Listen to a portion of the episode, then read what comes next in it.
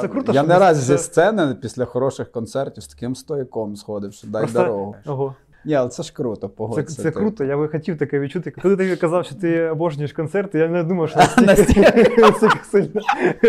Степан Бандера, слава Україні. Бюстгальтер летять на сцену. Це всі мої.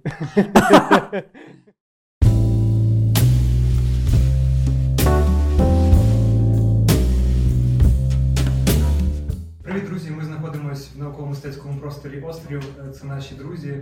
Дякую велике, що надали нам цей простір.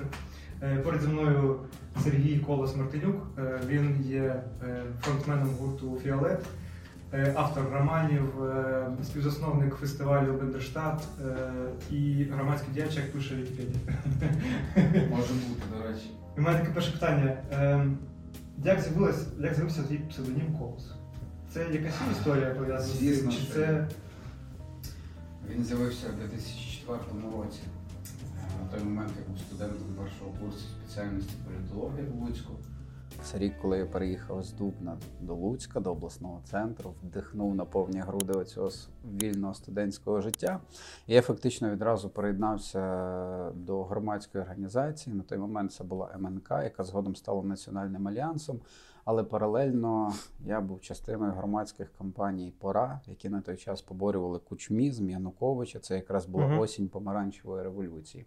Ну і в нас в організації яка там наслідувала традиції українського національного визвольного руху, плюс для моменту відсутності там п'яти Сергіїв, десяти Олегів і 12 Оксан була псевдова система.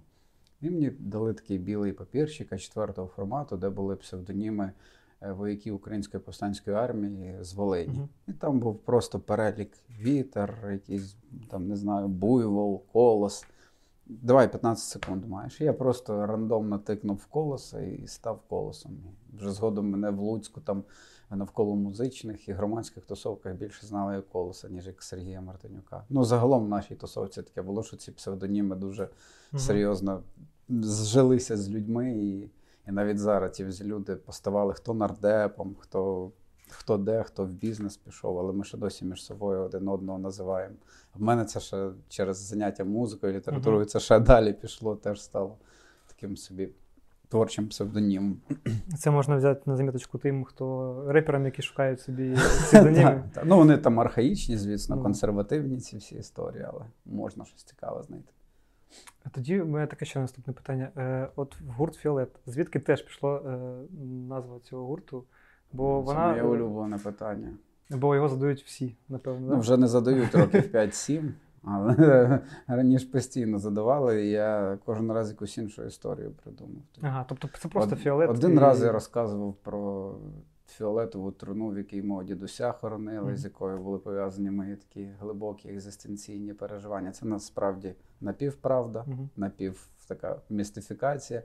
От, е, але насправді, якщо реально говорити, то за років три там, чи два до фіолету це якраз був кінець нульових. Е, Ми з моїми там, колегами угорали поему музиці по панк-року, там, пост-хардкору. От, і ми тоді планували, що створимо групу. І там мала якась бути супер довга назва в традиції Мгм. е, тих часів і емо-груп. І там мало фігурувати ім'я Віолета, якоїсь вигаданої дівчинки, якій ми мали присвячувати всю свою творчість. Мгм. Тобто це мала бути концептуальна творчість, де кожна пісня би була таким цільним сторітелінгом про якусь одну героїню. З цим ніфіга не вийшло, бо я переважно про це спілкувався з людьми, які уявлення не мали ні що таке музика, ні що таке сонграйтинг. Ну, от, але коли підійшов момент створ, створенням фіолету, я згадував цю Віолету дівчинку. І в мене все це якось так змістилося до лаконічнішої форми, і ми стали фіолетом. Плюс я пам'ятав настанови з Сані Положинського, які він ще мені давав знову таки за кілька років до появи гурту. Він розказував, що назва гурту в Україні для того, щоб він став успішним. Я можу з ним, звісно, про це посперечатися. Е, Має бути коротка ємка. Там, наприклад, тартак, бумбокс, там, і отак от якось. І я ж тоді подумав, ну, коротка назва, там, типу, ну, якась така з кольором асоціюється, не з кольором. Нас перші роки питали фіолет, тому що вам фіолетов. Схо- Я схожий на людину, який фіолетов. Тому от так от. Але я з тих людей, е, які вважають, що назва це умовність. Тобто ніякого Мгм. сенсу ми насправді тоді не вкладали. Це вже згодом я там прочитав, що фіолетовий це кольор там, творчих чи- людей, безумства, якогось якихось психоневрологічних розладів. Тобто, ну, якось спеціалісти його ідентифікують, тлумачать для загалу. Але для мене в цьому не було ніякого сенсу. Просто треба було якось означити нашу двіжуху, і мені здавалось тоді. Ну, зараз я критично оцінюю цю назву. Якби в мене була можливість повернутися в минуле, якось по-іншому назвав себе. Ну, але зараз я не От. представляю гурт Фіолет. Ні, я звісно, назви. бо Це- я інколи так вдумуюся в назви українських гуртів. Типу, колись мені страшенно не подобалась назва Океан Ельзи. Мгм. Я просто ну що це Що це таке? океан, яка Ельза? Що, чого не океан Немить? Чого не знаю, море Аліси, типу. Але зараз, в мої 35, мені ця назва подобається. А от Фіолет не подобається. Не знаю, Як, мене як назва, типу, не знаю. Щось я в ній, ну тобто я щось в ній бачу, колись бачив, а зараз вже не бачу. Але це вже ж умовність насправді. І для того я творю нові проекти зараз, які ми згодом презентуємо. Але Мгм, про це я думаю, ми пізніше Ну, поговоримо. Так, е, в мене про це Можливо. теж питання. У мене є особиста історія, як я познайомився з гуртом е, Фіолет. Це було в далекому 2013 році. Ого, ти такий старий. Е, так. Тоді мені було 16 років, тоді випускався з школи. І це був перший, е, це був, я йшов на перший фестиваль, е, це був схід-рок. Ну, І е, тоді для мене це був якийсь космос. Просто я до того, як поїхати на концерт, е, переслухував весь лайнап і вибрав для себе туди, на, кого я піду, на кого я не піду, бо вистояти всі ці та години це просто неможливо там. І от е, одним з цих гуртів був Фіолет. І е, ви потім ще декілька років підряд ви їздили на Мгм. схід-рок. Ви там були 3-4 роки, здається. Можливо, вже не Ем, пам'ятаю. І чи якісь тебе залишились е, спогади з східрока? Так, і я взагалі- пам'ятаю нашу волонтерку Ангеліну. Як тобі враження взагалі про цей фестиваль? Про Ангеліну чи. Якщо можна, можна і про Ангеліну, якщо бажаєш. Ну, а взагалі про фестиваль, про цю атмосферу, яка вона була. Ну, взагалі, е, то була велика рідкість, що ми їдемо на схід України, а там фестивалі відбуваються. Да, це тобто ну, 80% фестивалів, на яких ми виступали, це був захід України. Ну, Максимум це мігрувало в бік Києва. Тобто там фестивальна культура була зосереджена. Так. Тому, само собою, я нічого не очікував, бо Мгм. на той момент ми виступали в Дніпрі, десь були в, е, в Полтаві, ще на Open Air. Угу. Для Сумщини це для мене вперше було, але мені сподобалося в плані організації, якщо я не помиляюсь, директором фестивалю Руслан Бова був Мгм, на той так. момент. Напевно, він і залишається Ну, і зараз. От все дуже класно було організовано. Тобто було видно, що людина пропрацювала досвід інших українських фестивалей, як це відбувається, формування лайнапів, саундчеків, що таке райдери. От. Плюс, що дуже важливо, там вдалося зібрати дуже лояльну публіку. Е, Мгм. Лояльно в тому сенсі, що вона дуже круто приймала і нових для себе артистів. І себе дуже комфортно почував. Ми там, по-моєму, в якийсь день або перед хедлайнерами грали, тобто десь вже до кінця до кінця, я пам'ятаю, типу, ну, підтримка була максимально крута. От, потім ці люди класно конвертувались на наших сольних концертах в Сумах. бо Мгм. Виявилося, що дуже багато сумчан, власне. Я правильно говорю? Мгм. Сумчан. Ну зараз е, подекують просто кажуть або сумчани, або сум'яни. Сум'я, боже. Або, да. І так, і так здається вірно. От сумчани. Тому спогади максимально хороші. Плюс знову таки була волонтерка Ангеліна, яка мені нічний траснянець показувала. А потім я читав уже в новинах після 24-го, що тростянець окупований. Угу. Пам'ятаєш фіолетову корову десь там поруч. Там же ж завод Мілка. Та, а, чи... там е, шоколадна фабрика. Точно. І Вона, здається, чи зараз, чи є, чи немає. стояла. Ну, корову не пам'ятаю. Цікаво, русські лишили чи ні? Цю корову. Я там не був після цього ще ні разу. Е, так, для мене це просто фестиваль був таким визначним, тому що до того, як я поїхав на цей фестиваль, я слухав е, закордонну музику. Це там був, не знаю, Green Day, Green Day е, це такі були гурти панк-рок Blink 182. Клас. Е, Це ну, така була музика. А потім для себе після цього фестивалю я відкрив е, українські гурти, які ну, просто були бомбезні для мене на той час. І я їх і зараз слухаю, і їжджу на їх концерти. На превеликий жаль, я не був на, захід, на Західній Україні на концертах на фестивалях, Угу. бо так склалося, що в мене просто не було можливості їздити на них, бо це було Мгм. далеко і ну, не зрозуміло що, бо я тоді був ще молодий. Зараз вже час змінився, і фестивалі рідко проходять е, під час такого стану. Е, Мені цікавий досвід м, створення фестивалю Бендерштат. Ем, Які були труднощі в організації його, і як взагалі ідея з'явилася в його організації? Е, Ну, відразу хочу зазначити, що це були абсолютно відмінні від теперішніх часи. Е, Мгм. Зараз все-таки я буду трактувати ці часи як часи соцмереж. От тоді ідея фестивалю власне формувалася саме на відсутності майданчиків для популяризації української музики. Ніяких тіктоків, Угу. ніяких стрімінгів, нічого такого. Тобто, якщо якимось відносно лайтовішим гуртам вдавалося прориватись там на якісь українські локальні радіо, то 80% української музики перебувало в глибокому андеграунді. В ліпшому випадку воно на якихось напівгімнарських фестивалях виступало. Тобто, Мгм. це в ліпшому разі. В гіршому їх слухали друзі на репетиціях, типу, і в мене виникла ідея. Ну і само собою тоді не було ніяких квот, не було нічого такого, типу, засилля російської музики з телебачення, з радіо, з усього. Тобто, звісно, десь звучали там океани, бумбокси, скрябіни, така низка, низка, але дуже вузька, е, вузький прошарок українських артистів. І, власне, ідея виникла створити майданчик, де дати можливість виступати і показувати публіці музику тим гуртам, які не присутні були в ефірах. З цього все власне почалось. Почалось відверто погано, бо ми з колегами не мали досвіду організації саме опенерів. Це був 2007 рік. Тобто ми запросили гуртів там 15-17, ледь зібрали апарат, три рази переносили дати. Угу. Врешті-решт це відбувалося достатньо глибокої осені. Була перепаскудна погода, сцена була ледь трималася. Апарат був зібраний з місцевих клубів, якихось з локальних прокатчиків. Просто такі. Все на дуже такому слабкому рівні, плюс місто ніяк не зареагувало. Тобто фестиваль відбувався в місті, але відсутність реклами, плюс переважання на фестивалі все-таки важкої музики Угу. не притягнуло публіки, якої ми хотіли. Ну, але само собою, кожен рік ми аналізували ці мінуси, і з кожним роком ми все це покращували. Наступний рік вже кращу сцену поставили, над локацією активніше попрацювали. В якийсь момент почали квитки продавати. Ще в якийсь момент почали розширювати жанровий діапазон фестивалю. Е, До нас почали приїжджати там. е, І десь важкі гурти були, які грали там, не знаю, хардкор, металкор, якусь дезуху там. І одночасно в нас Джамала, там онука могли Мгм. виступати. Типу, і ми все це поєднували. І в момент, коли ми почали розширювати оцю жанрову палітру, на нас нарешті зреагував Луцьк.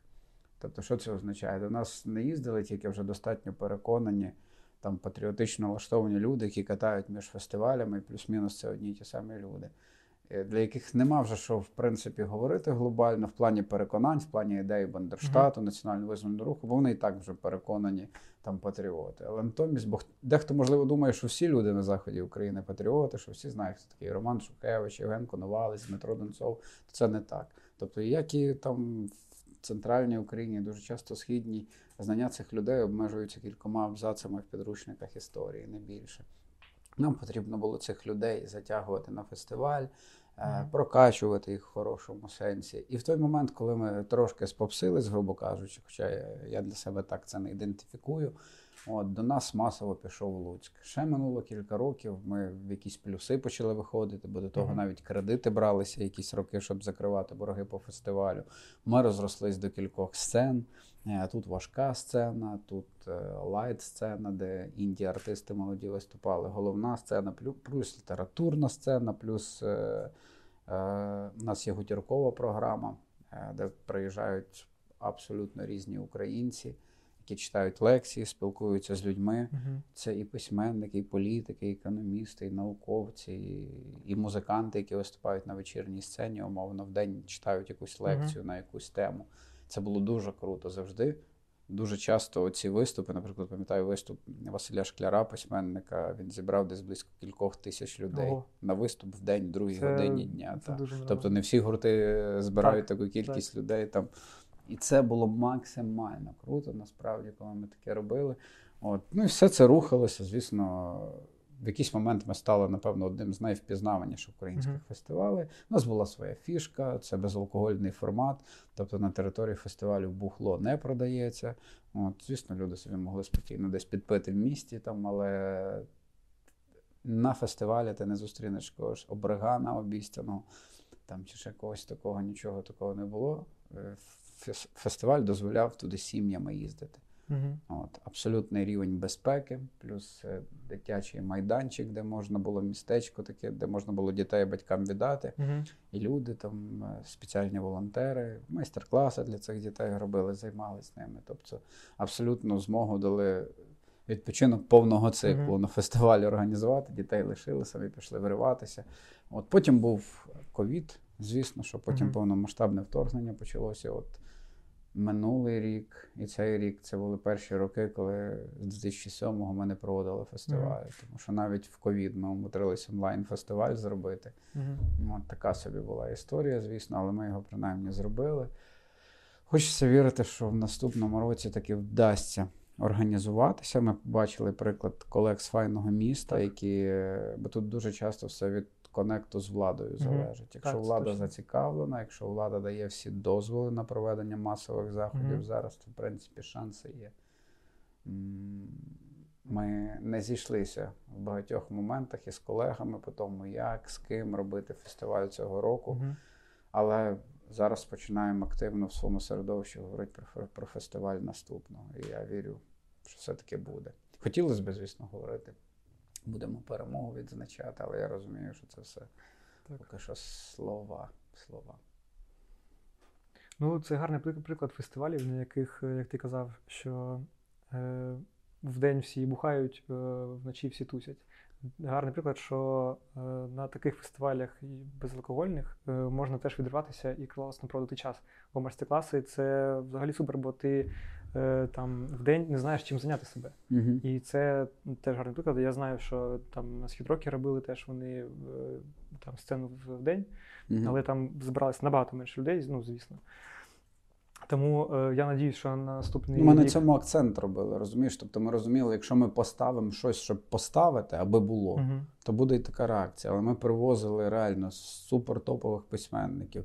Е, У нас Надя Савченко навіть приїжджала, якийсь Луценко. От приїжджає Луценко, і публіка з ним може поспілкуватись. тобто це не були якісь проплачені речі. Ми могли не поділяти політичні погляди, але ми давали можливість людям поспілкуватись і задати в лоб якомусь політику питання. І от на ці гутірки в нас місто окремо приходило.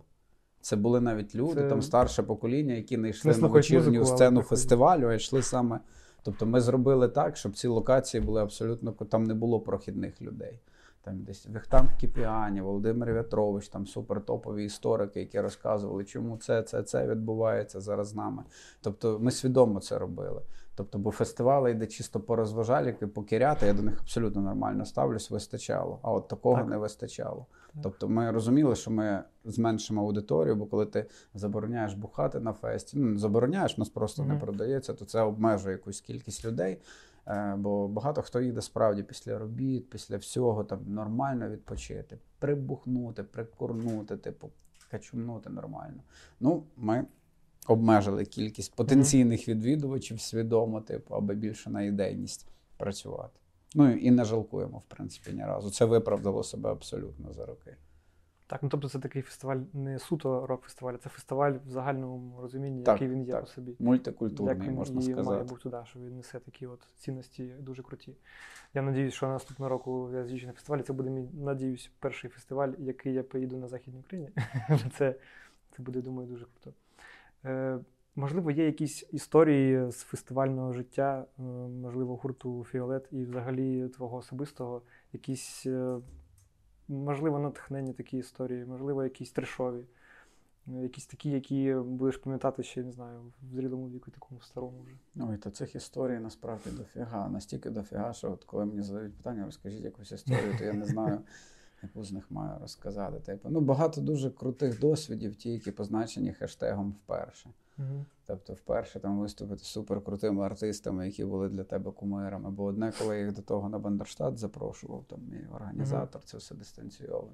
А коли ти на одній сцені там з бумбоксами умовно виходиш, Мгм. які були там, з- там з Санєю Положинським, які були натхненниками для мене саме з українського боку, коли ми створювали. Це дуже круто. З іншого боку, всі подорожі це завжди страшуха якась, тому що ну, ми, музиканти, активно випивали, наприклад, бо я Мгм. такий переконаний стратейджер в плані алкоголю Мгм. з 2005 року. Я спиртного не, вважа- не вживаю. Але це не заважало мені з ними абсолютно по кайфу проводити час. От, е, ну, але саме така трешова історія, яка зі мною трапилась, вона правда, щоправда трапилась не на фестивалі. Вона трапилась під час сольного концерту в Луцьку, коли туровий концерт. Ми виконували нашу пісню П'яні мости, і піді мною сцена провалилась. Я полетів в оркестрову яму, я в останній момент встиг лікті виставити. Я щухрав повністю тут боки, ноги.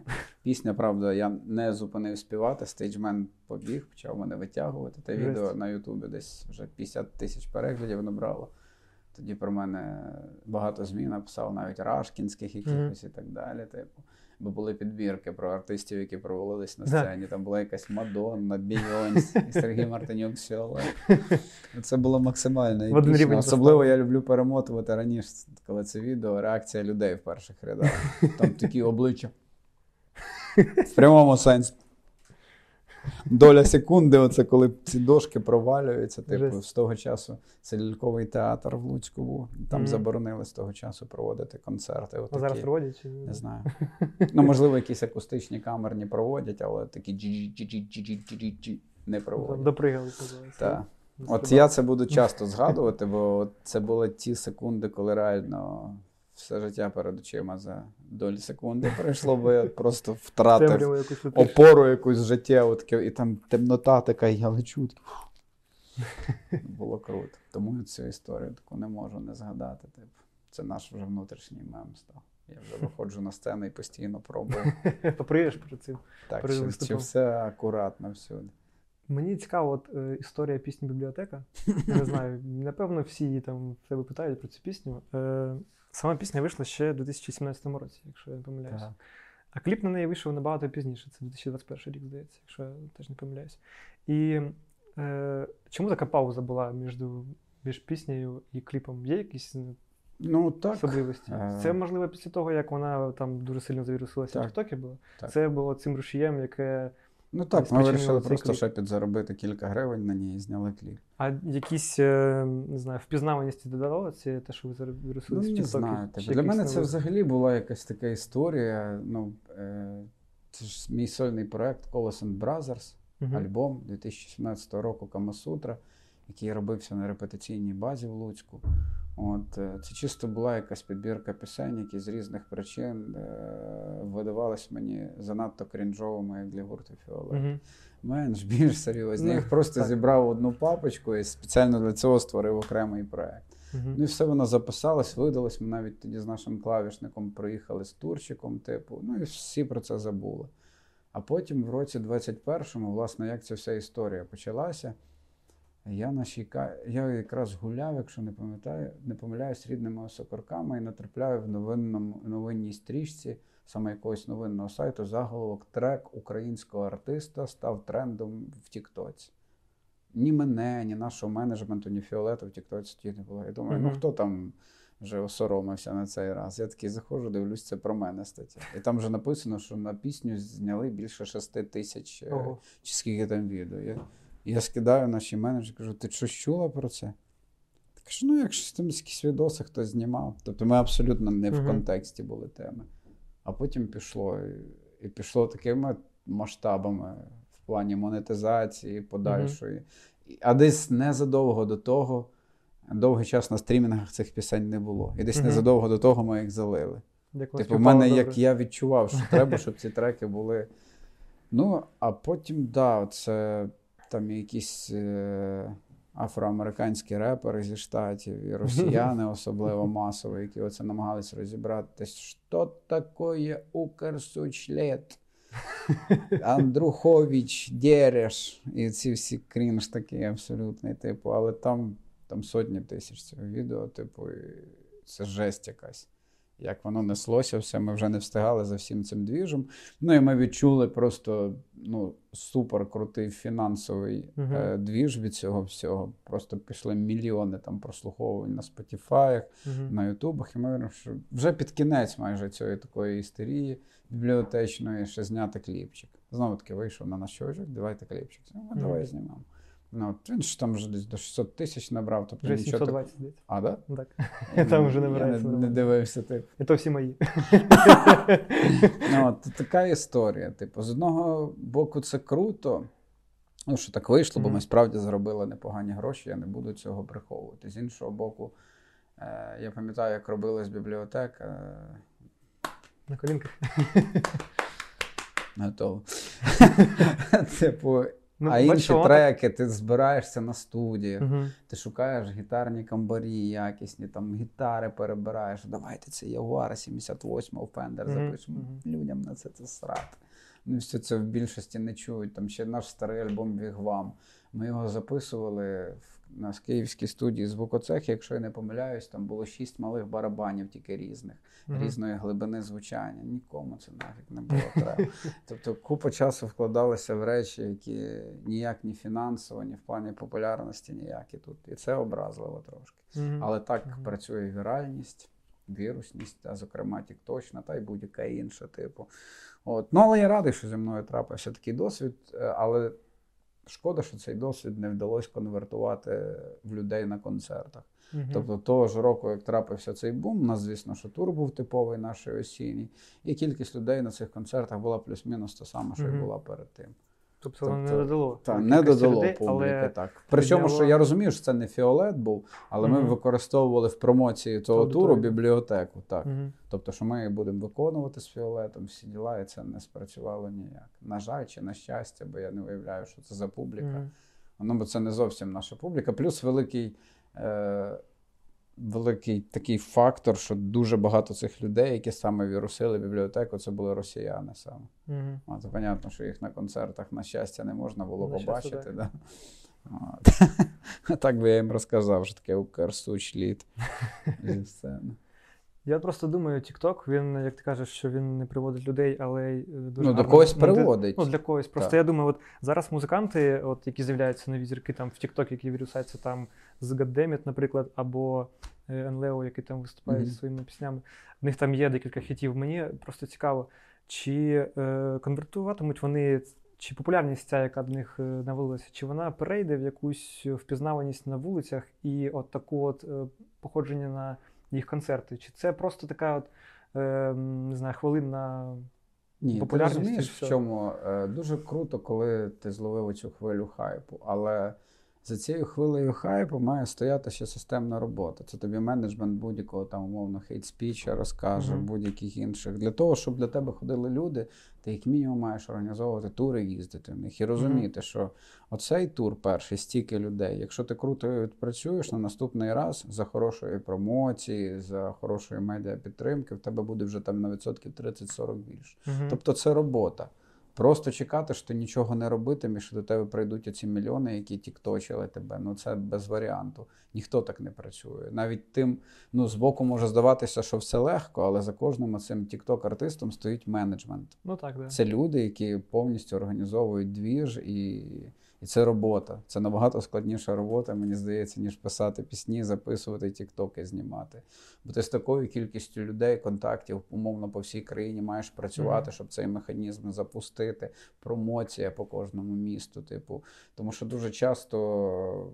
Оця популярність зводиться до великих міст. А ти приїжджаєш в якийсь Хмельницький, Вінницю чи Ужгород, розумієш, ти там нікому не потрібний, ніхто про тебе не знає. От якось так, типу. Хоча, наче то люди теж там користуються Ну, ну, TikTok, соціальними тобто там він не заборонений. Напевно, що знаєш. От, тому це так. І для цього має бути комплекс реклами, комплекс усього. Типу, це грошей коштує, це раз, і по-друге, вимагає професійних кадрів. Мгм. От дуже багато хто із TikTok зірок не переходить в реальність, зокрема тому, що не мають в нас інфраструктура ринкова музична поки погано Мгм. розвинута. Немає крутих промоутерів концертних в достатній кількості, щоб охопити. Тобто артист вже наче готовий їздити, підтверджувати Мгм. свій статус солдаутами і повними залами, але хто йому це все організує? Ну так. От, З цим проблема. У нас проблема навіть вже з іменитими гуртами, що не всіх є крутий менеджмент, щоб тур організувати. Тобто дуже часто групи обмежуються Києвом Львовом. Це, Ну, зокрема, і з зборами пов'язано, бо ти в Києві вже можеш тисячу зібрати, Мгм. а після тисячі в Києві тобі як же не хочеться 100 в Хмельницькому Ну, збирати. А дуже часто в Хмельницькому на тебе і прийде 100, навіть якщо ти вже в дуже нормальному статусі, і будеш грати в якомусь напівпабі, напів незрозуміло чому. На жаль, на жаль. Ну, а як ти думаєш, з чим це пов'язано, що наша така от менеджментська штука вона просідає? Ну, бачиш, е, я можу знов про Росію говорити, почати з 90-х, перейти в нульових. Е, Весь центр шоу-бізнесових, постсовкових реалій Мгм. зосереджувався там. Дуже багато гуртів, власне, їздили туди, виступали на нашестві. Дуже багато Мгм. записували свідомо російськомовну музику, щоб там крутитись на тому ринку, бо побутувало там в кінці 90-х, на початку 2000-х таке твердження, щоб стати справді популярним в Україні, треба, щоб тебе на рашці легітимізували. Мгм. Що якщо Ну. ти вже там засвітився, тебе вже й тут, в Україні, признають. Це якщо старшими артистами поговорити, це прямо така була на рівні ідеї, на рівні бізнес-плану своєрідного. От. І само собою е- це формувало існування, таку парадигму існування нашого ринку в дещо залишковому принципі. Всі орієнтувалися туди, не всі. От. Плюс е- продюсерський прошарок переважно орієнтувався на відверту попсу. Тобто, Мгм, бо мгм. там взяти ансамбль з трьох дівчаток, будь-яку з них можна викинути, замінити іншою. Це набагато простіше, ніж воськатися із е, бандою з п'яти музикантів, половина з яких наркомани, половина яких неврастеніки, от, які то їдуть в тур, то не їдуть. От, от таке. От. І, ну, і ними не покомандуєш особливо, на відміну від трьох дівчаток, їх ти посадив там на зарплату якусь і все, Ну, да. як маріонетками ними. Написав їм пісні, Та, та, музику та, і... Ну, це так не працює. Тому оця ніша, наприклад, гітарної поп-рокової музики за винятком кількох гуртів, які теж там океанів, там тих же бомбоксів, які теж не з нуля це все. Все це поступово відбувалося Мгм. абсолютно. Від маленьких клубів в Києві, якщо про бомбокс, перший їхній виступ був в клубі Бабуїн, якого вже немає, який там в районі залізничного вокзалу. От. Далі все це росло, росло з маленьких клубів, пройшли таку еволюцію. Тобто це не був ізначально комерційний проект, який Мгм. вже зразу вистрілив. Це еволюція була. Але тим не менше, е, навіть тоді, та і зараз більшість менедж- менеджерів, продюсерів цих гуртів це були люди з своєї тусовки. Мгм. Брат, сват, фанат групи, все. Тобто не було якогось так сегменту профіків, там спеціалізованих піарників музичних, промоутерів турів. Це завжди були люди, які любили групу і готові були впрягтися. Тому в нас дуже багато історій в шоу-бізнесі українському, де менеджерами артистів є їхні дружини. Це кожен Мгм. другий, третій гурт. Ну, Ну, це це пов'язано, зокрема, не з тим, що вони були крутими спеціалістами, а з тим, що більш нікому не було цим займатися. Мгм. Тобто навіть були якісь можливо випадки, люди приходили, просили гроші, ти їм давав, вони нічого не робили, типу, бо вони приходили тільки за гроші працювати. А тут спрацьовувало те, що твоя дружина вона максимально, наприклад, зацікавлена в тобі, в твоїй реалізації, всьому і це працювало. У нас дуже багато так. е, Навіть всі топові гурти українські через це проходили. Згодом вже, звісно, команда розросталася. Там стейджмен переходив на рівень менеджера, типу Мгм. від'їздів, вже знав, як це все працює. Згодом продюсером ставав там. От. Але загалом у нас немає якоїсь школи музичного менеджерства. Тобто є, звісно, в Поплавського там умовно якісь факультети там музичної режисури Да, щось чи таке. організації ЗАГ. Я не таке. пам'ятаю, як воно називається. Аудіовізуальне Але я не мистецтва. знаю, чесно, я не знаю, де ті всі менеджери, на кого їх там вчили, Можливо, де вони практикувалися. Я не бачу. Я знаю відсотків 80 е, музичного менеджменту України, і це все люди, які в більшості хтось до того там продавав щось. Мгм. Бо концертні менеджери це дуже часто хороші продажники. Мгм. Тут же ж треба вміти впарити Ну, групу по телефону, виторгувати лишню тисячу баксів гонорару, бо всі організатори будуть збивати завжди вам гонорари. Тут треба так вміти подавати групу, щоб от цього не вчать, мені здається. Я не був, звісно, на тих парах, не ходив на їхні семінарські заняття там в тому чи іншому університеті. Але як показує досвід, що це все в польових умовах е, здобувається. Вчишся, да, Та, ти вчишся і або викупаєш цю всю тему і починаєш, або, або ніхуя. Добре, я хочу перейти до такої теми ще е, тема твоїх романів. Е, і одного із романів це рок-н-рол. Е, мені цікаво дізнатися, щоб ти розказав якусь е, історію з закулісного життя артистів, яку ми могли не чути до сьогодні, якщо це не буде такою пліткою якоюсь або слухом. Ні, ну те, що, ну, те, що може стати пліткою, я розказувати не буду. Хоча без поваги до своєї сім'ї, дружини, дітей. До всього іншого, що там є таких історій. Це недавно наш старий драмер приїжджав. Мгм. А, і, значить, розказує. Каже, та ми грали концерт в Дніпрі вже, значить, ще за на сцену треба виходити. Типу, ми вже виходимо, починаємо з того грати, а Сержа нема і нема. Нема і нема. Ми вже той вступ четверту хвилину граємо, вже має виходити, вступати. Вокально, нема, нема. Не, там що біжить. Я таки виходжу з туалету, за мною там дівчинка. Це не те, щоб це відбувалося постійно, але ну, був Ну, смак. це таке, це рок-н-рольне життя. Ну, я, Я не знаю, це- рок-н-рольне, воно не рок-н-рольне, я це ніяк не співвідносив з, музик, з музикою чи ще там чимось. Ну, Це я просто думаю, був не, такий всі, не всі люди ходять і виходять Спосіб життя. Типу, ну це все відбувалося постійно, ці мутки, типу, якісь. Телефони на сценах, трусики. О, на Бандерштаті колись пам'ятаю, типу, граємо, граємо. Ну, це було прилюдно, але це було стрьомно, тому що ми співаємо в якомусь такому катарсисі. І тут дивлюсь, тупо один на момент на мене з натовпу летить купа якоїсь хріні. А я сліпий, я ще тоді, знаєш, не, не носив окуляри і лінзи ще не носив, але вже, вже піджимало, бо я вже оці мінус два прям відчував. Ну, Це ми зараз Типу, да. Я нарешті спромігся це зробити і дуже радий, бо я нарешті світ в контрастах побачив. От лінії будинків, дерев, відтінки. Раджу, до речі. І потім воно все прилітає на сцену, і бачу ці лівчики. Просто дуже багато лівчиків. Хтось зібрав там Ну, це просто флешмоб такий А, флешмоб? фанівський організували да, на. Бандерштаті. Степан Бандера, слава Україні. Бюстгальтер летять на сцену. Хлопці з Азову стоять в охороні. Чи не нам? Що відбувається нахрен? Націоналістичний фестиваль. От такі всякі штуки. Я пам'ятаю, в Харкові теж нам лі- ліфон такий червоний п'ятого розміру подарували, там був автограф всередині від Міші. Це до теми ліфоня чомусь згадалося.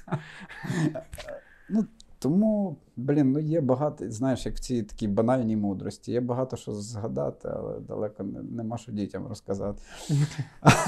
От таких історій багато. Ну, от. І я дуже радий, що вони насправді зі мною були.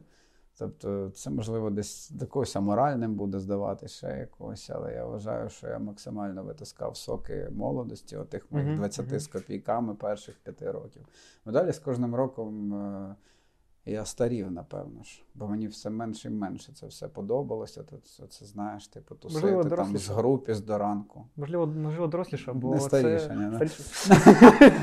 То просто я себе ем, заспоко... Але ситуативно, типу, я пам'ятаю, ми в Львові виступали там на одному християнському фестивалі. І в той, Знову, же, і в той же вечір в стриптиз-клубі були. О. Я там був з дружиною майбутнє. Ні, вона не стриптизерша. Бо я, мене наступне питання було. До речі, ми зараз е, знаходимося в старому стриптиз-клубі. Тут колись, колишній був Я як відчув, типу, да. Да. Е, Ти сказав там, що е, ти коли виступаєш на сцені, то ти входиш в якийсь такий стан. Е, Ситуативно, це, да. Це так постійно тебе ситуативно кажеш, да? Бо, от, наприклад, це Має дуже факторів багато зійтись. Хороший звук, хороша Мгм. публіка, світло, там якийсь антураж загальний, якщо це опенери, якщо ще вітер, дує в йобич. Там далеко захід сонця або вже темно, то все максимально. Ти навіть таку легку ерекцію відчуваєш. Ого. Вон. Я би хотів коли-небудь відчути легку ерекцію від такого. Ні, я не жартую насправді. Я не, Блін, не це раз- круто, я не раз зі сцени після хороших концертів з таким стояком сходив, що дай дорогу. е, коли ти Якщо вільніші штани були, це дуже палівно було. А я думаю, що ти таких мішковатих називаєш? Та останнім часом, да. Просто коли ти казав, що ти обожнюєш концерти, я не думав, що настільки сильно. Що настільки сильно. Ні, але це ж круто, Це, погодься. це ти. круто, я би хотів таке відчути коли-небудь. Але воно не завжди так буває. Це погано. Бо дуже багато є в Україні історій з поганим звуком, з поганими клубами. От дуже часто ми граємо в клубах, які, на мою думку, абсолютно не пасують нашій музиці, але нема вибору. Або ти не їдеш в це місто, або ти їдеш Так. в цей клуб. Я мушу це переступати, але вже потім отримати 100% задоволення, дійсно відпустити оцей такий кураж, катарсис свій ти не виходить ніколи. Тобто, все може бути ок, ти все чесно, щиро на сцені робиш, приймаєш, але в той момент, коли ти відпускаєш думки, він не настає. Тобто ти Мгм. завжди думаєш про те, де ти, хто ти, що ти, типу. А коли вже нема думок ніяких, це вже вишка. В тебе вже тіло говорить, там ця, от те, що я кажу, там ерекція, там якісь очі закриваються самовільно, ще якісь такі речі. Типу.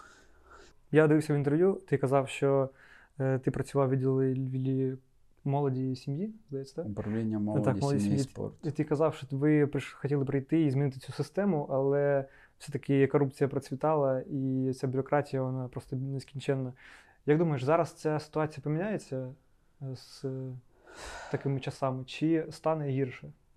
Як ти думаєш? Ну, мені зараз, чесно кажучи, не вистачає трошки компетентності говорити, який зараз стан всередині. Бо я навіть не розумію, які там зарплати зараз, Ну, які, можливо- які стримуючі чинники. Але загалом, з огляду на те, що ми зараз багато говоримо про інтеграцію нашу в ЄС, Угу. заявка на членство, всі справи. Тобто, точно з боку держави набагато серйозніший контроль Мгм. за всім цим буде, але ж е, до самих низів, мені здається, ми не дістанемось. А що в самих низах відбувається? Внизу відбуваються, наприклад, наші рідні, які йдуть до лікаря. Лікар робить свою роботу, за яку місячну там свою зарплату отримує ще й, можливо, премію якусь. Потім, щоб віддячити йому, вони ще несуть для чогось в пакеті пляшку шампанського і коробку цукерок. Тобто, в нас суспільство саме формує цей запит і попит, і все на світі на корупцію дрібну. І так існує вся система. Мені здається, що виправити, наприклад, покоління наших батьків практично неможливо, тому що їхня свідомість формувалась в умовах совка, де це було єдиною можливою вертикаллю спілкування там, з владою, з установами, з усіма. Тобто вони вже не уявляють, що може бути по-іншому. Тобто, особливо, коли вони живуть в маленьких містах, де такі, знаєш, феодальні князівства дрібненькі, де Так є. досі десь є рекет, десь є ще якісь там смотрящі, грубо кажучи, за тими чи іншими Мгм. сферами медицинською, там ще якогось. Типу, ці всі скандали з військоматами, чого варті. Типу, система зараз ламається, по-новому будується. От е, тому я страшенно сподіваюся, все-таки на нове покоління. От я багато сміюся над зумерами, там, типу, Мгм. хоча ну, це вже мої старперські двіжі, якісь починаються, бо там нема що сміятися. У мене брат, до речі, рідний, йому скільки 17, він тут самий типовий зумер, можна сказати, що є. Типу, і просто я вважаю їх моментами дуже поверховими. Це раз, Мгм. моментами вважаю занадто зосередженими на соцмережах, відірваними від реального світу. Ну, але це насправді смішно так говорити. Це справді бумерство мені говорить, тому що нашого покоління були свої приколи. Тому що якби в нас на початку, то в кінці 90-х, на початку нульових у мене був інтернет, ми так само ним користувалися. Мгм. Типу, У нас просто не було цього всього. У нас були інші речі. Тому насправді все повторюється. Просто для кожного наступного покоління е, якісь нові фічі з'являються. Так от я вірю, що це покоління воно буде е, в контексті от цих корупційних всіх двіжів набагато свідомішим якимось. Ну, це покоління, в чому його величезний плюс, воно дуже сильно відривається все-таки від батьків, Мгм. від таке. устоїв попередніх двіжів, від навіть наших міленіалівських тем. І от в цьому поколінні, мені здається, відбудеться такий своєрідний перелам в плані формування культурних, політичних, е, економічних еліт. Мгм. Тобто, ну, бо із цих, от, е, не знаю, офлайн-фобів, людей, які бояться на вулиці виходити, там, говорити з іншими, виростуть хороші професіонали, однозначно, що позбавлені оцього всього нальоту совковості. Понятно, цього буде мало, щоб поламати систему, але десь паралельно з іншого боку реформи якісь в напрямку ЄС будуть відбуватись. Тут буде покоління, ну, це вже якесь майбутнє, непонятно, яке зазираємо. Тому я вірю, що е, тенденції на краще будуть. Плюс дуже круто, що ми діджиталізуємося кльово в плані Мгм. от, дія. Так. І от подібні сервіси, які для Європи просто щось настільки вони приїжджають, всі мої знайомі, які там жінки, діти були там, і оці всі листи, які їм постійно йдуть, паперові. Те, що в нас можна в дії зробити, там подав запит, тобі на протязі 48 чи 24 Банківські ці послуги, які там Це просто діб в них ідуть. там не працює все, це не працює. Тобто, це теж дуже часто воно позбавляє е, потреби в контакті з якимись оцими е, посередниками в наданні послуг, і це унеможливлює якісь корупційні Так, схеми. Але звісно, що на рівні супервисокому, де мова йде про мільйони і мільярди, нікому не вигідно, щоб ці схеми знеса- зникали. Тендери, якісь там. Мгм. От, е, відмивання грошей, відкати, це все не зникне. Мені здається, це, це не зникло в суперорганізованих демократичних суспільствах, ці мутки мутяться. Якщо хтось думає, що цього немає в Європі, можливо, в Америці нема, то я мушу розчарувати. Все це там є. Там Якщо просто такий level, що ми його просто навіть не помічаємо. так, звісно, що там стримуючих факторів набагато більше, ніж Мгм. в нас, відповідальність, там все. У нас ще теж таке, типу, ти знаєш, що тебе зловлять там на якісь махінації, ти знайдеш способи, як відкупитись. Тобто, в нас це можливо, в у нас країна див.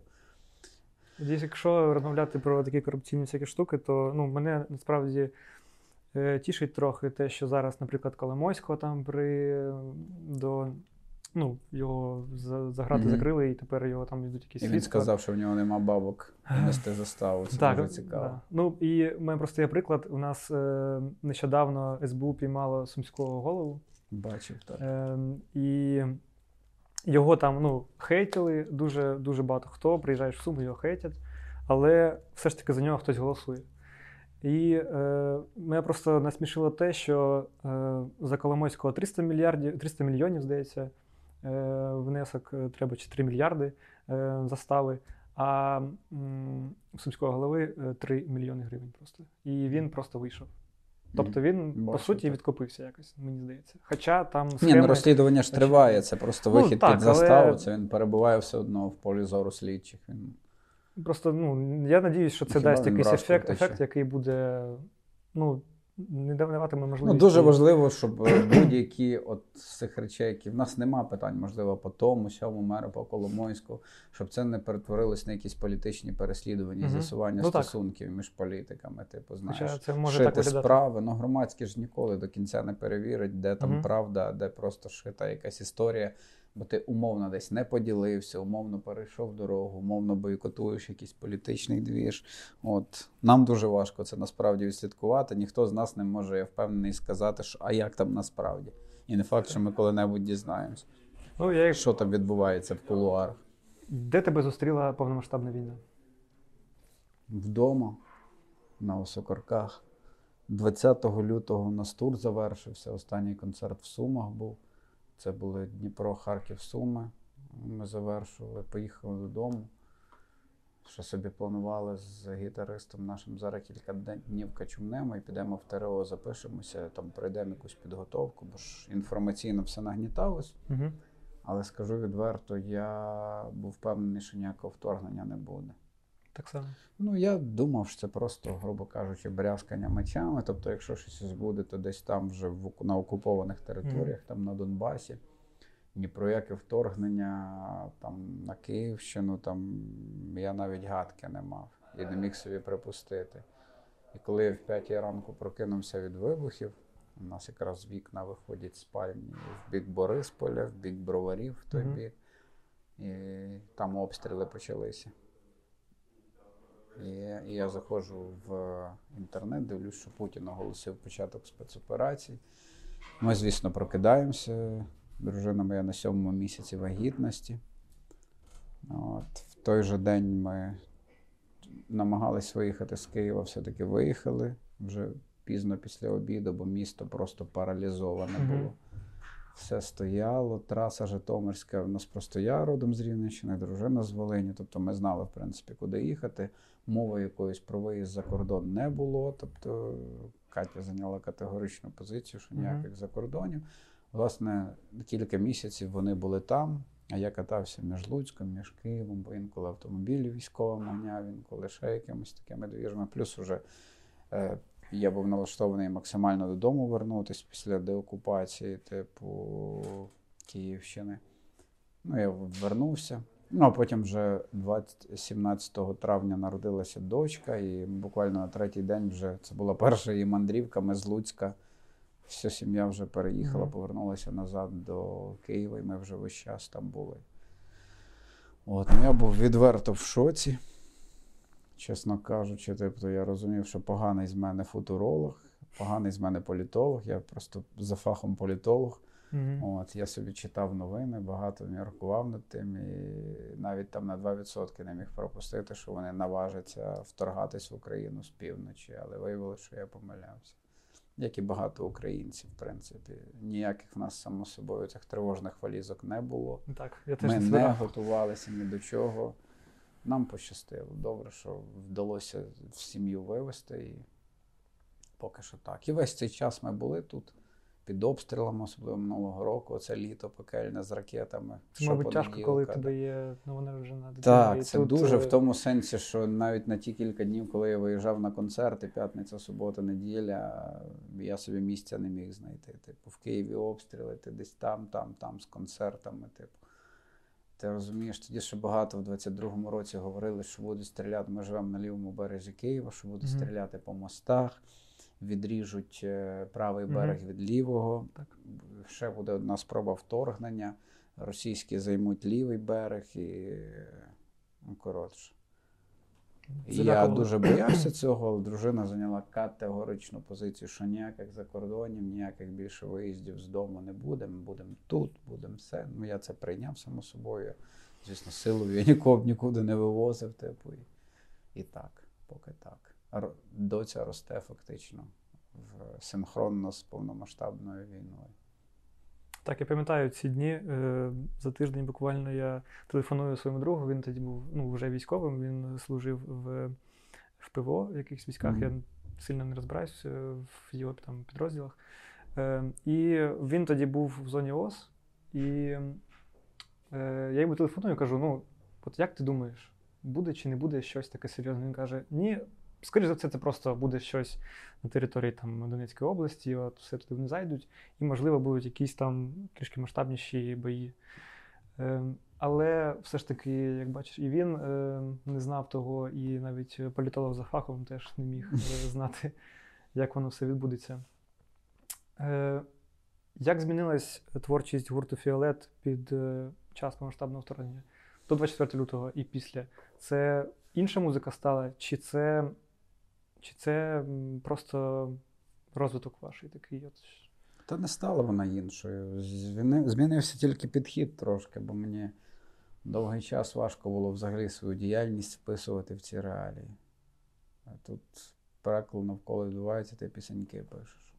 Я то розумію, що типу, ми ніколи не писали якісь там розважальщину таку, щоб мені там було десь соромно за неї. Типу. Е, Плюс ну, всі ці роки в нас було достатньо текстів саме соціально навколо проукраїнських, якихось не просто там про лірику. І... Але в якийсь момент це було якраз дні деокупації Бучі і Ірпіня. Я сів і написав першу пісню, це пісня Заряджай. Мгм. От, власне, відрефлексував по тому, що бачив в новинах, по тому, що чув від своїх знайомих, які хтось в ТРО був, хтось в Збройних силах України.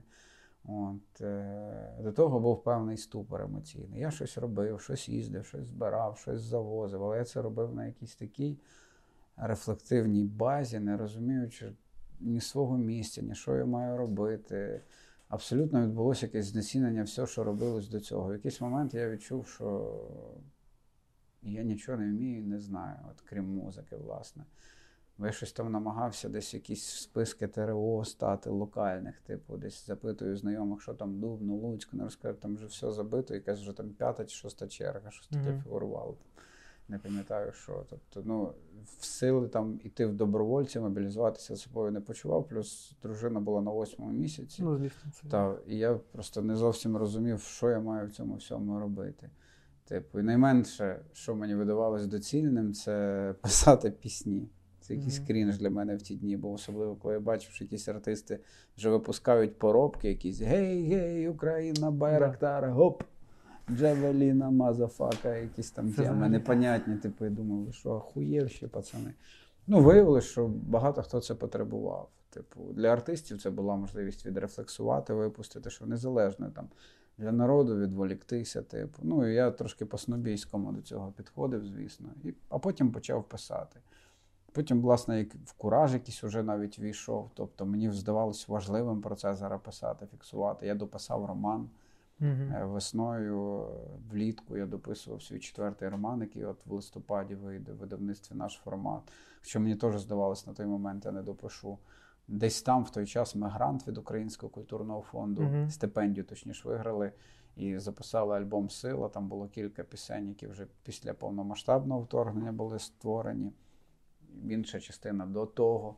е, Бо ми планували великий концептуальний альбом, але все. Частина з них пішла в цей альбом Сила. Нові були, ті я вже взагалі викинув решту пісень, бо вважаю їх абсолютно неактуальними. От. І якось все нормалізувалося. Я побачив, що можна якісь концерти грати, якісь кошти збирати. Ці кошти, е, на ці кошти ти потім купуєш е, буси, купуєш е, пікапи, купуєш тепловізори, там дрони, все, що потрібно. Тобто це, це працює. Ну і це масово почало відбуватися. Типу, колективи, там лейбли створювали благодійні фонди, тури благодійні. Це працювало. Тобто це теж було частиною волонтерства. От, е, вже пройшло більше як півтора року. І я не відчуваю, чесно кажучи, ніяких змін. Єдине, що я відчув, е, це крихкість свого життя. Тобто ніколи ще я так не був не впевнений в завтрашньому дні, як е, тепер.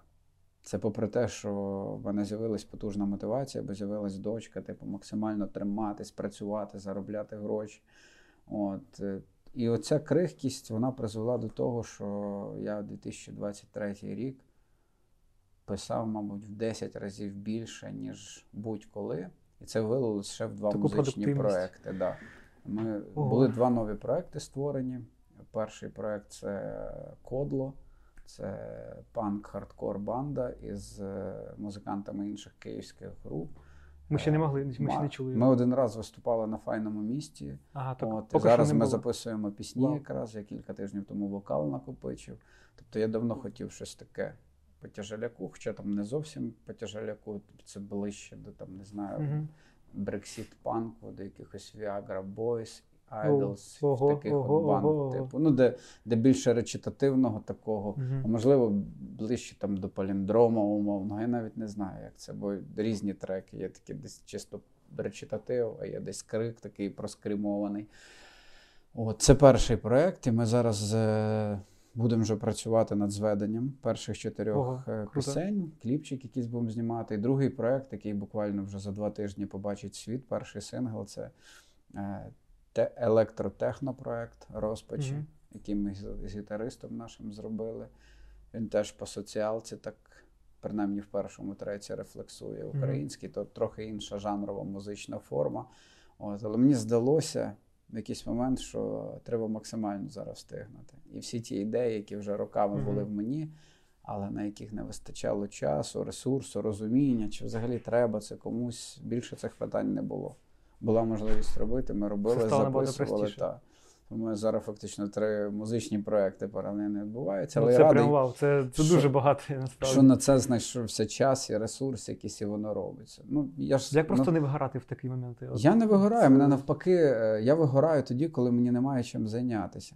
Коли я сижу, коли я багато вільного часу, думок якихось, мені взагалі важко один наодинці зі своїми думками лишатись, Мгм. бо зразу починає якийсь фаталізм жорсткий, е, безсенсовість всього лізти. Можливо, це вже передвісники кризи середнього віку.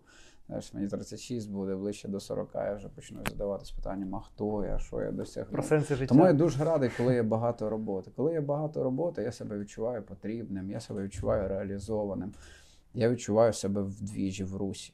Коли всього цього немає, я відчуваю себе порожнім місцем. Тому я тільки радий, що. Ну бо е, що значить зробити ці проекти? Це ж не просто ти зробив, бо захотів. Це завжди люди. Так. Найперше, це в кожному проєкті це група людей, з якими ти робиш ту чи іншу роботу. Це співставляння графіків усіх можливих. Ті батьки, ті працюють, інші проекти, інше все. Плюс ресурс, записати пісні, зняти кліпи, от всі ці теми, типу. Тому все це непросто. Але я радий, що кожен з причетних до цих проєктів теж щось схоже відчував. Що треба встигнути. Встигнути ж зробити, якийсь слід лишити, бо справді, ну, типу ж, не виключно, що за місяці, два, три, чотири, п'ять мене мобілізують чи когось з колег. Ну а там уже само собою. Так. Вже важко передбачити, що буде далі. Ну я скажу, що я думаю, ти вже залишив свій слід на цій землі. Це 100% Та хуй його разом з Фритом Філет. Не хотілося б, щоб мене згадували в контексті пісні бібліотек. Ну, дивись, як е, Мене вже, і так, мене вже і так представляють дуже часто головний бібліотекар України Я вже так навіть Тіктоці підписався. Ну, Головний бібліотекар, так головний бібліотекар. Хуй з вами. Для мене особисто гурт Фіолет це не бібліотека. Ні, Для та я знаю, це і не гурт Фіолет, та, але просто Так, зі ну, мною да. це. Ні, то я утрірую, звісно. Зрозуміло, що вже багато що зроблено, якийсь шлях пройдено, але завжди ж живеш і хочеться ліпшого, кращого, завжди віриш в якийсь наступний, більш успішніший проект. Для цього ми працюємо далі. Це по-хорошому бодрить. Ну, а ще хочеш трошки іншої реалізації, бо працюєш роками в одному руслі, хочеш себе тут ще спробувати і тут. Я радий, що це сталося. Сподіваюся, все воно матиме якусь, знайде свого хай невеликого, бо це все-таки нішева музика, і один проект, і інший, не для широкого загалу. От, А і- які ми можемо шукати колаборації цікаві? З якими музикантами? Не знаю.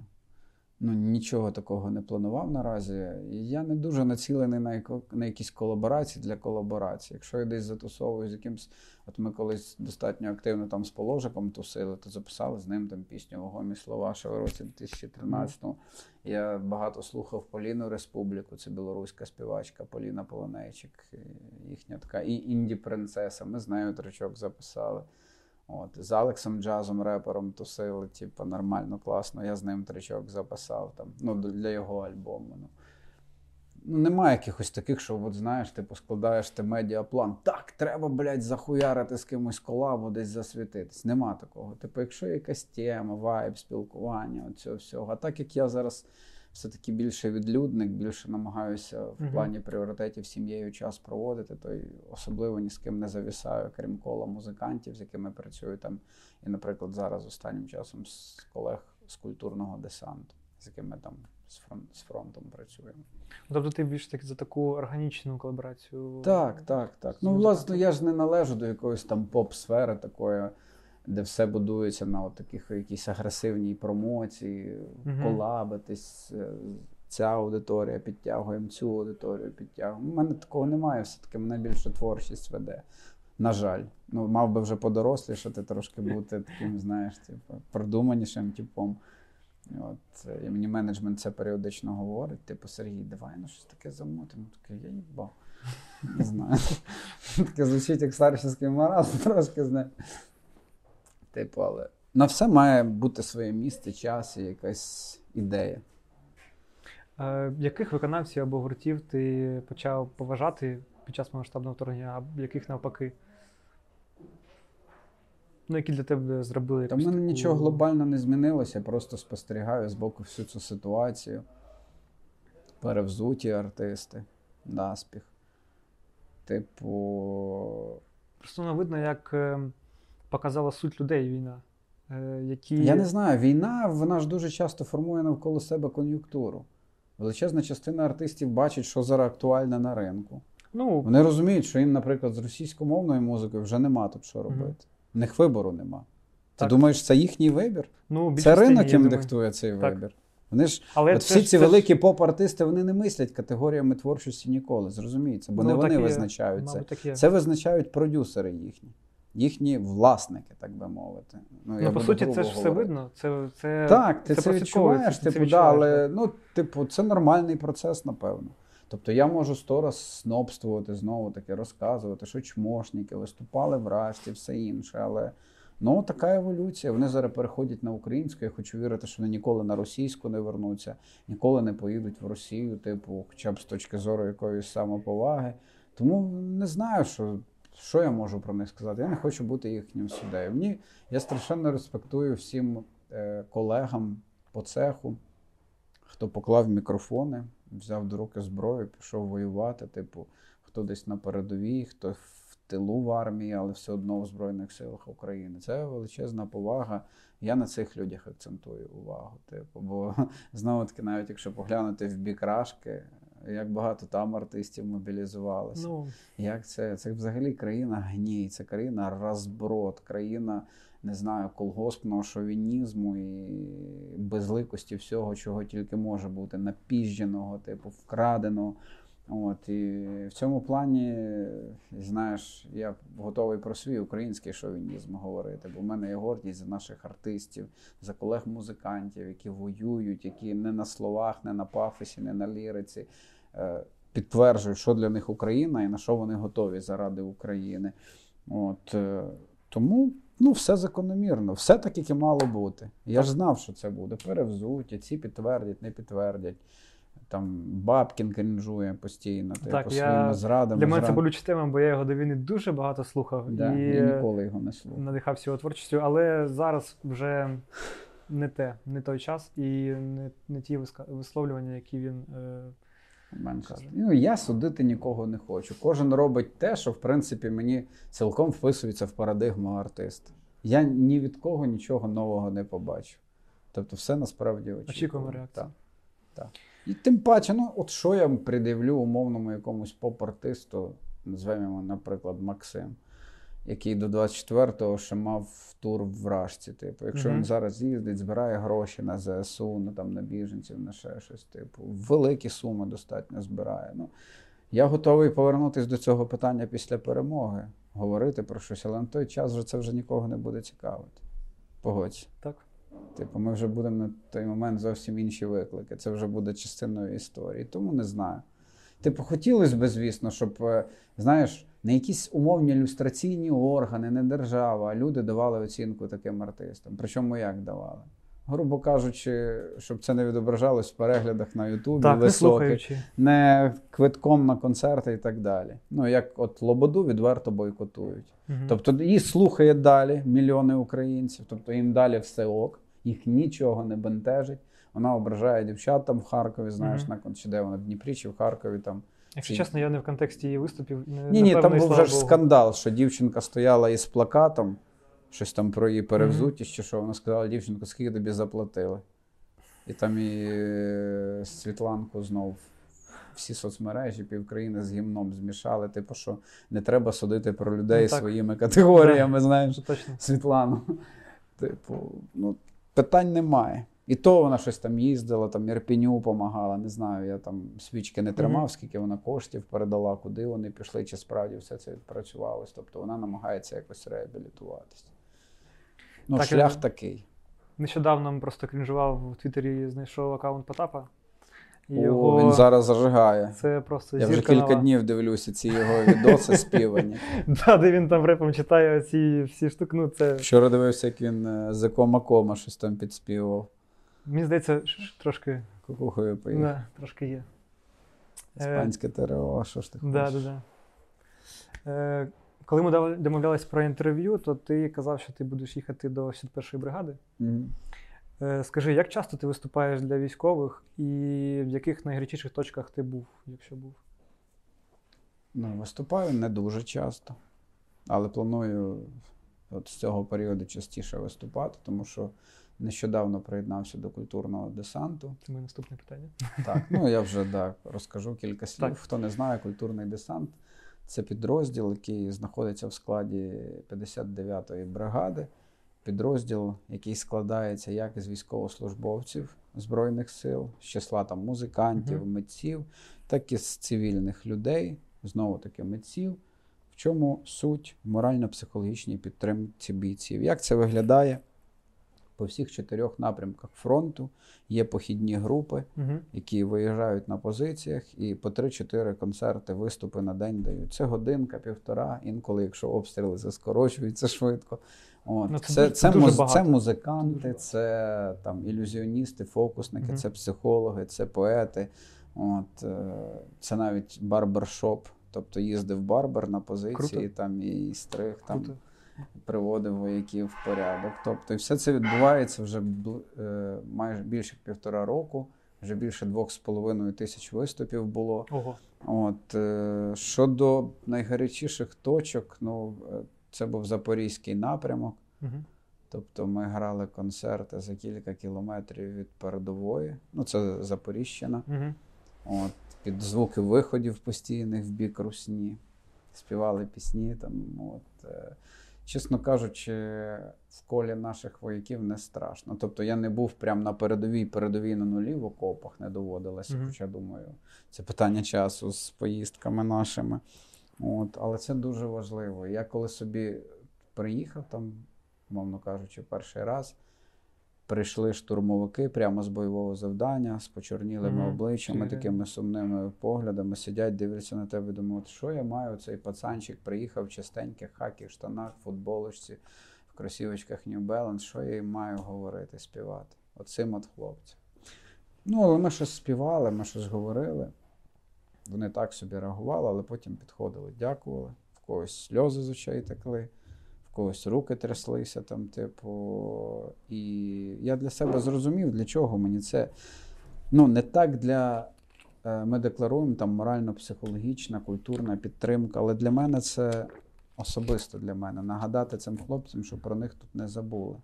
Це важливо їм. Це так. Тому що навіть після кількох днів там на напрямку я повернувся до Києва, і в мене тижнів два чи три не зникало відчуття паралельної реальності. Це я всього три дні там побув. А то і ви що відчувають хлопці, там дівчата, які по пів року, рік, півтора, два Да. там проводять. Це все, це абсолютно якась дисоціативне сприйняття цього всього, що є там і є тут. І це два різні світи, які дуже умовно перетинаються. От. Ну і плюс е, є ж різні психологічного складу люди. Хтось так реагує, хтось позитивніше, хтось і дуже важливо виявляти цю вдячність. Дуже важливо нагадувати, що тут не пофіг. Ну, багато є кому пофіг, давайте визнати. Типа люди сидять, відверто бойкотують збори, Так. якісь, типу, не реагують на них, втомилися. Від чого ти, блядь, втомився? Я, звісно, не хочу знецінювати твої піздець глибокі екзистенційні страждання від того, що ти не, не знайшов, блядь, капочу з кокосовим молоком. Вибач, що вторгаюсь в твоє життя, але від чого ти, сука, втомився? Мені здається, що багатьом з нас, е, зокрема артистів, людям творчих професій, треба хоча б раз-два, тим, хто не був, з'їздити напередок. Побачити, подивитись, почути цих хлопців. Тоді, вернувшись сюди, ми трошки інші речі будемо ретранслювати. Для мене це прям переломний період сприйнятті цивільного світу, тилу став у вживанні цих всіх слів, фронт, не фронт, ще там. Ну, ти дуже добре в той момент розумієш, пріоритети розставляються і. Ну, отак. Не знаю. Це все важко, бо це коли читаєш новини, коли бачиш якісь картинки з телевізора, там умовно в інтернеті, в Ютубі, це одна інша справа, коли ти з цими людьми безпосередньо спілкуєшся, тут все перевертається. Особливо, і вони тримаються. Це кілька кілометрів до передової. Ми виступили. 128-ма гірська штурмова хлопці за нами в двори. Це село, звичайне запорізьке село, розквартировані вояки. Вони заводять нас вже на потяг. Бус нас везе на Запоріжжя. 10 хвилиночок ви все встигаєте. Ми заходимо. А 128-ма гірська штурмова, вона з Закарпаття. Угу. І вони нам накривають поляну з Бограчем, з усім. Ми під звуки вильотів, під усім сидимо. Їмо цей Бограч в абсолютному такому, знаєш, дружньому колективі, крутому. Тобто, потім підходить до мене, я на кожному концерті казав вітання, якщо тут є мої земляки з Дубна, з Рівненщини. І це тут був земляк мій з Дубна. Він мене водив, залазь в мій крас. Я заліз в його крас, в якому він їздить, там в кущах замаскований стоїть. А тут я працюю, тут все радий земляка свого бачити. Це живі люди, але багато з них сюди вже повертаються двохсотими. От і, і ти розумієш, ти сьогодні говориш, ти сьогодні смієшся, ти сьогодні жартуєш, а завтра цієї людини може не стати. Світ наче б не зміниться, а для когось вже все, пустота на місці цієї людини. І, і дуже важливо всіма можливими неможливими способами, аби цивільний світ цю підтримку виявляв. Цікавитись в кожного є однокласника, одногрупника, колеги по роботі, друзі юності, молодості, які воюють, шукати способи допомагати.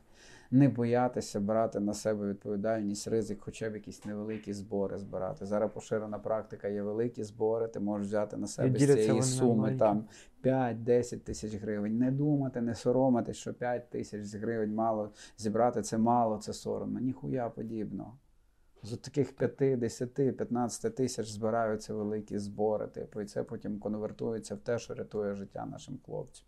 Як зараз популярно там в соцмережах писати, це потрібно не їм, це нам потрібно. Так, це Нашим точно. мамам, татам, сім'ям, дочкам, дружинам, от всьому цьому цивільному світу. Ми в своє життя вкладаємо, не в їхнє, хоча в їхнє теж само собою. Хочеться, щоб країна в цьому плані консолідувалася, як завжди, не в моменти якогось такого вже тотального піздіця, а завжди трималася. Це ми і так нам нема на що нарікати. Ми дуже круті волонтерські показуємо показники, результати, але треба, щоб це все не спадало і не зводилось до якихось втом цивільного життя. Потрібно розуміти, де справжня втома і як ми можемо допомогти з цим всім. Е, У тебе якісь є ще історії з військовими, які тебе особисто надихають? Історії з військовими. такі. Ну, е, мене завжди чіпляє. Е, така проста абсолютно річ, але вона дуже приємна, мабуть, для кожного артиста. Десь раз в день, раз в два дні мені в будь-якому випадку десь пише якийсь військовий. Дякую за музику. І зазвичай, ну, що цікаво, для військові не, не, не дуже люблять пісні про війну. Ну, так. Вони люблять пісні не про війну. Вони люблять пісні про любов, кохану нашу постійно. Я слухаю, я слухаю, коли там плачу, сумую там за сином, дочкою, за дружиною. Типу, і це постійно приходить, мене завжди це розчулює. Забагато таких повідомлень для мене не буває. Типу.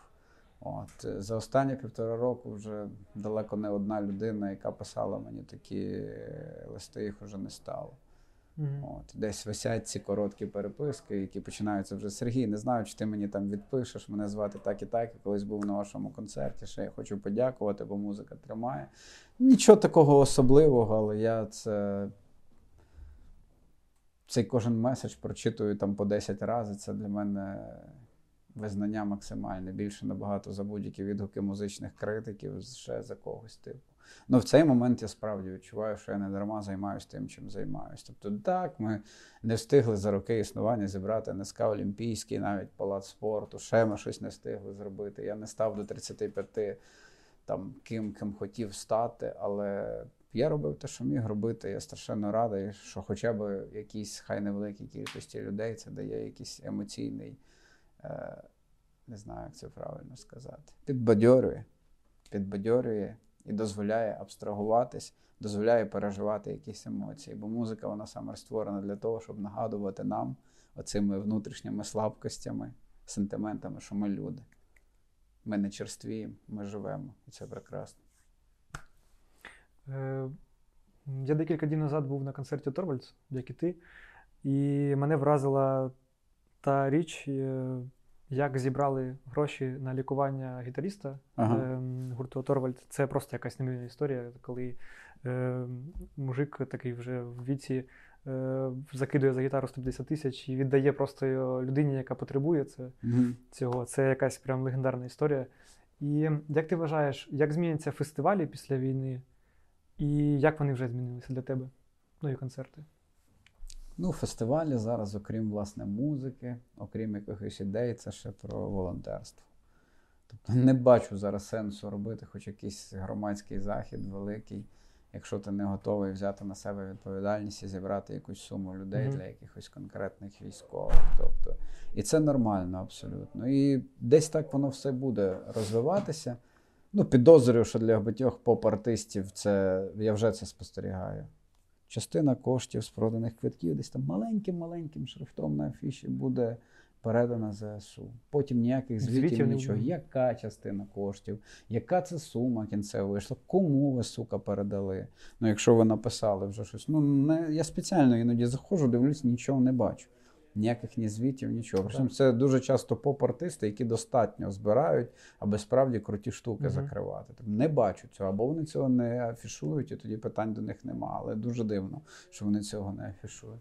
І мені здається, в такому ключі все буде розвиватись зі спадом, звісно, від частини артистів, бо від артистів Іноді теж там напівзакономірні пред'яви прилітають, типу, що нас постійно запрошують на благодійні концерти. Ну, Невже водії маршруток благодійно працюють, баристи благодійно працюють, е, прокат звуку, який завжди ставлять на концерті. Артистів запрошують безплатно виступати, а прокату звуку платять, типу, чи в нас сімей нема, типу, чи в нас нема видатків життєвих, чи ми там теж харчуємося Святим Духом.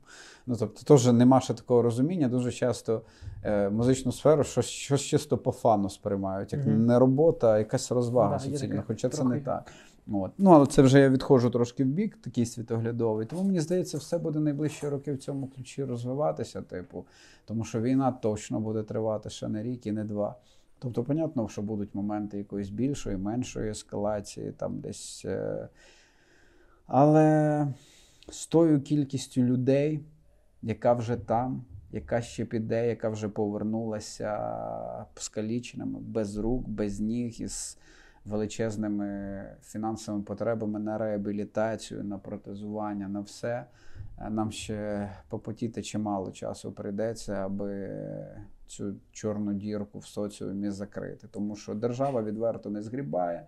Держава дуже часто зосереджена більше на озброєнні, там всьому іншому. Дуже багато точкових якихось речей потрібно закривати локальним волонтерам.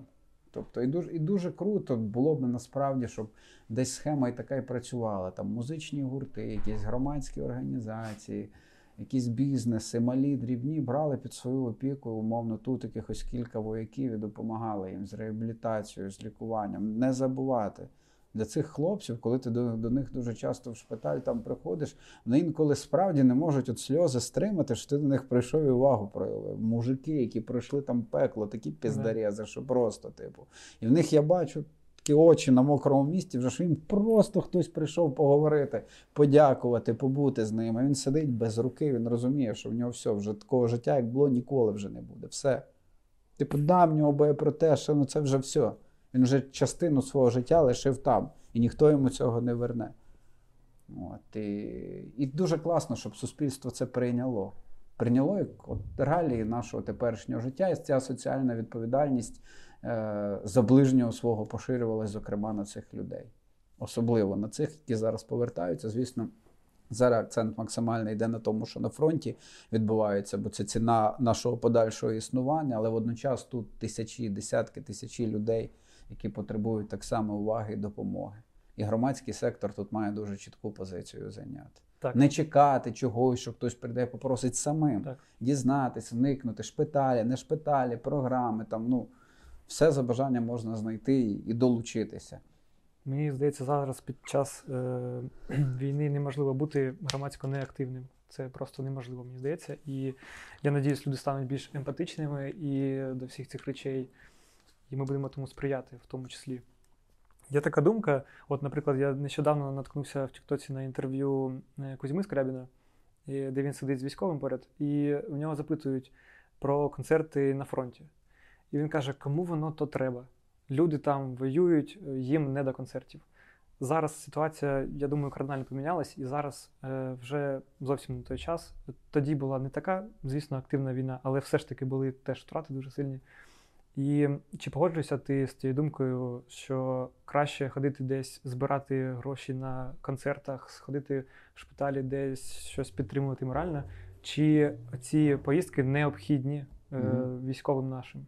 Ну, це філософське насправді питання, і така думка теж абсолютно собі має право на існування. Типу, бо справді, коли ти їдеш на схід, ти маєш розуміти, що завжди буде десь якийсь відсоток людей, які теж там з числа вояків не розумітимуть, на що їм це.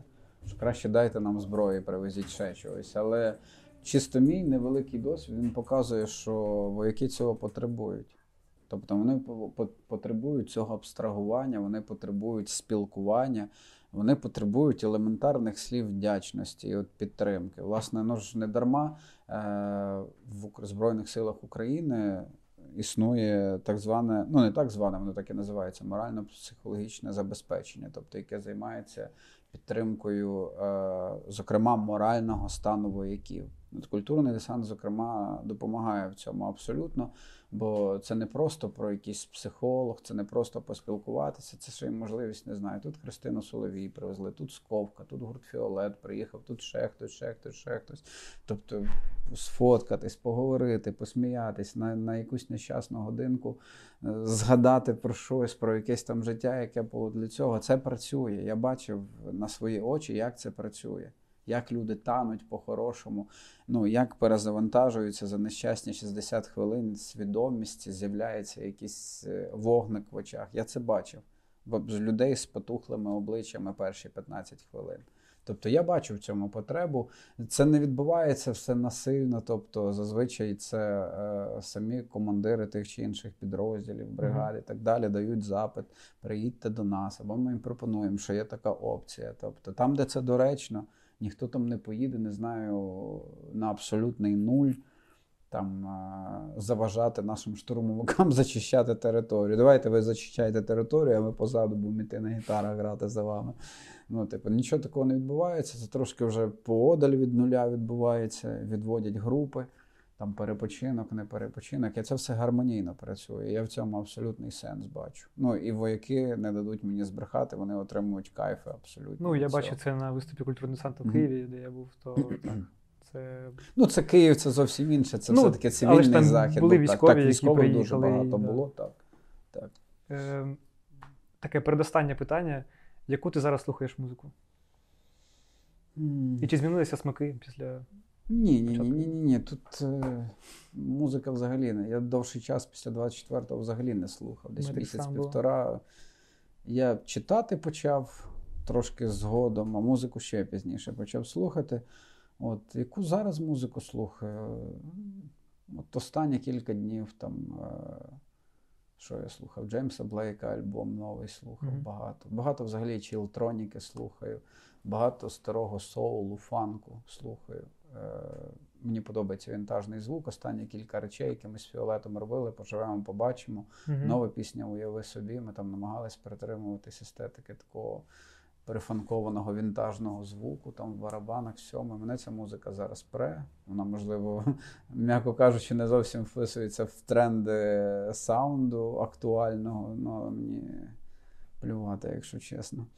Що там із трендами з усім іншим. Я роблю це, бо мені хочеться таку музику робити, мені хочеться світом і так спілкуватись. Ну, я ж прекрасно розумію, що це по природі своїй не може залетіти в якісь там глобально, не знаю, супертопи, але ну, це вибір мій свідомий.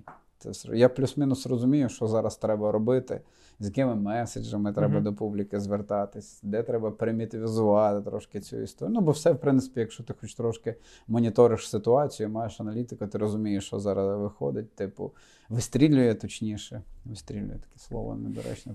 Ну, да. Виход, вистрілювати. Да. От.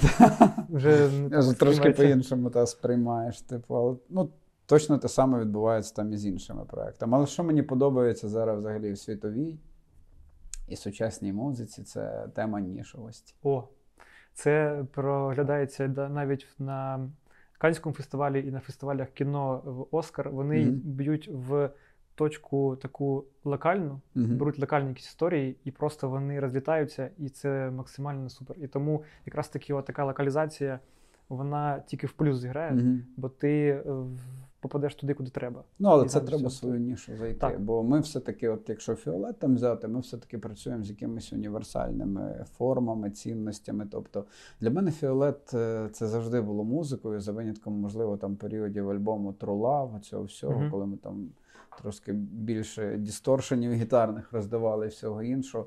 Це була спроба. В плані слухача зробити музику, яку би міг слухати умовно мій брат 13-річний. Mm-hmm мій одноліток і моя мама. От мені, от я собі так це все мислив. Тобто, а таке можливо? Можливо. Ну, це і відбувалося в нас фактично. Але інша справа, що це не вийшло на якийсь супермасштабний рівень. Тобто, мені важливо було доступним бути різним категоріям. Ну, тобто, якусь таку універсальну цінність. Ну, є ж така, і поезія, наприклад. От з поетів в нас дуже класно в цьому плані. Типу, хтось вважає там Ліну Костенко десь примітивною в плані поетики, але тим не менше. От прочитає вірш 13-річний, 30-річний, 55-річний. Ну, хто, в принципі, читає вірші, і кожен зрозуміє, відчує, про що вона сказала. Кожен там якусь свою історію прочитає, артикулює Мгм. якісь свої досвіди. Мгм. От щось мені подібне хотілося робити. Мені здається, це дуже класно в Україні. Там ті ж океани роблять аналогічно. Типу, знову таки, смаки різні, всіх питань нема, але чисто оця універсальність. От, е, чи бумбокси теж. Тобто, звісно, останні роки, коли вони там і, е, наживо стали грати, це трошки більш нішева музика стала, бо трошки більше математики стало, якихось фанкових грунфів, таких поскладніших. От, і це все-таки трошки відштовхує такого недалекого слухача. Ну так, це, І це добре. це є. Мені подобається це в бомбоксі, дуже чесно кажучи, бо ті е, люди, які там слухали в цей час, помирали за це, які там білі обої чи які чорні Е, обої. Якщо я постійно путаю ці, ці Якісь фрази. там обої, та неважливо, типу. Або чорна посуда. От вони і- від чорної посуди, да, вони відійшли, бо їм вже заскладно ці теми їхні. А мені навпаки подобається. Це колишня пісня, там сталеві квіти, там інші теми. Це дуже круто. І мені ця нішевість подобається в тому, ну це не про фіолет, бо ми вже от такою дорогою йдемо, і це ок. Я вже готовий прийняти. Але от в нових своїх проєктах, там кодло і розпачі, це все-таки нішева музика, жанрово нішева. І, і це круто. Бо з одного боку, нішевість тебе обмежує, з іншого боку. Е- Рамки завжди якісь. дають можливість виходити з зони комфорту і Так. більше працювати, більше шукати себе, проявляти, і це дуже круто, бо це трошки помилкове враження. Бо ми довгий час, взагалі, світова культура останніх десятиліть, вона дуже багато часто про еклектику була. Максимально міксувати стилі, максимально заходити на суміжні жанрові території. От це, типу, було синонімом свободи. А воно якось так не так працює, типу. Ну, як показує досвід, взагалі, якщо аналізувати світ, типу, навпаки, оце ж ти кажеш, локальні теми, от якась нішевість, якась от свою малесеньку темку взяти і розвивати, розвивати, розвивати. І оця нішевість приваблює людей.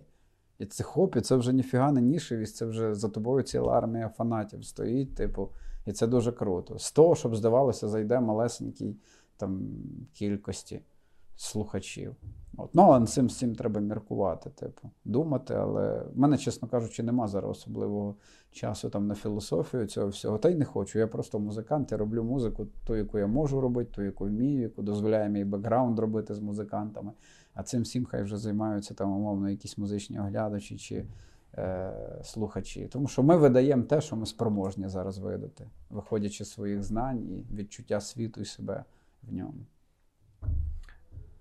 У мене було таке останнє питання, що чекати від гурту Фіолет найближчим часом. Але е, я думаю, тут ти вже відповів трішки, що особисто від е, нових проєктів чекати. А от що от Фіолет? Що, які будуть надалі кроки? Ну, у нас Кліпи, чимало пісні. планів є. Типу, ми зараз записали нову пісню, яка от восени мала вийти, але я вже вирішив її видавати в лютому, бо написав іншу е, на тему війни, яку би хотів десь вона акустична видати в листопаді, десь Мгм. До днів от Революції Гідності, десь Мгм. ближче до того. А, у нас тур запланований. Знову таки мав бути восени, перенесли на лютий. Це перший наш всеукраїнський тур в сидячих залах, бо ми їдемо струнниками, віолончелі, О, вау. скрипки, піано, акустика. Тобто ми один раз таку програму грали в Києві минулого року.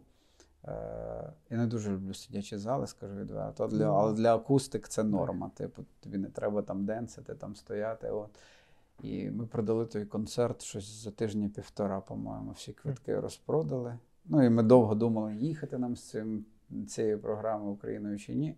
Врешті вирішили їхати. І зараз активно працюємо над, над фінальним графіком міст. Десь паралельно з цим всім вихід моєї нової книжки. Мгм. Будуть презентації теж, правда, не знаю де, яка кількість. Е, ну, плюс про проекти, які я говорив, так само вже є кліпи, є Мгм. записи, є все. Тобто буде нестися.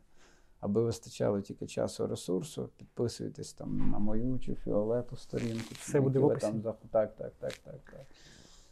Я І бажаю тобі успіхів. зв'язку. Бажаю успіхів е, в Фіолету групі і чекаємо е, нових е, пісень, кліпів. І коли будете їхати в тур, не оминайте Ахтирку, будь ласка. Охтирці Нам- ми ніколи не були. Якщо, ну не, не оминайте.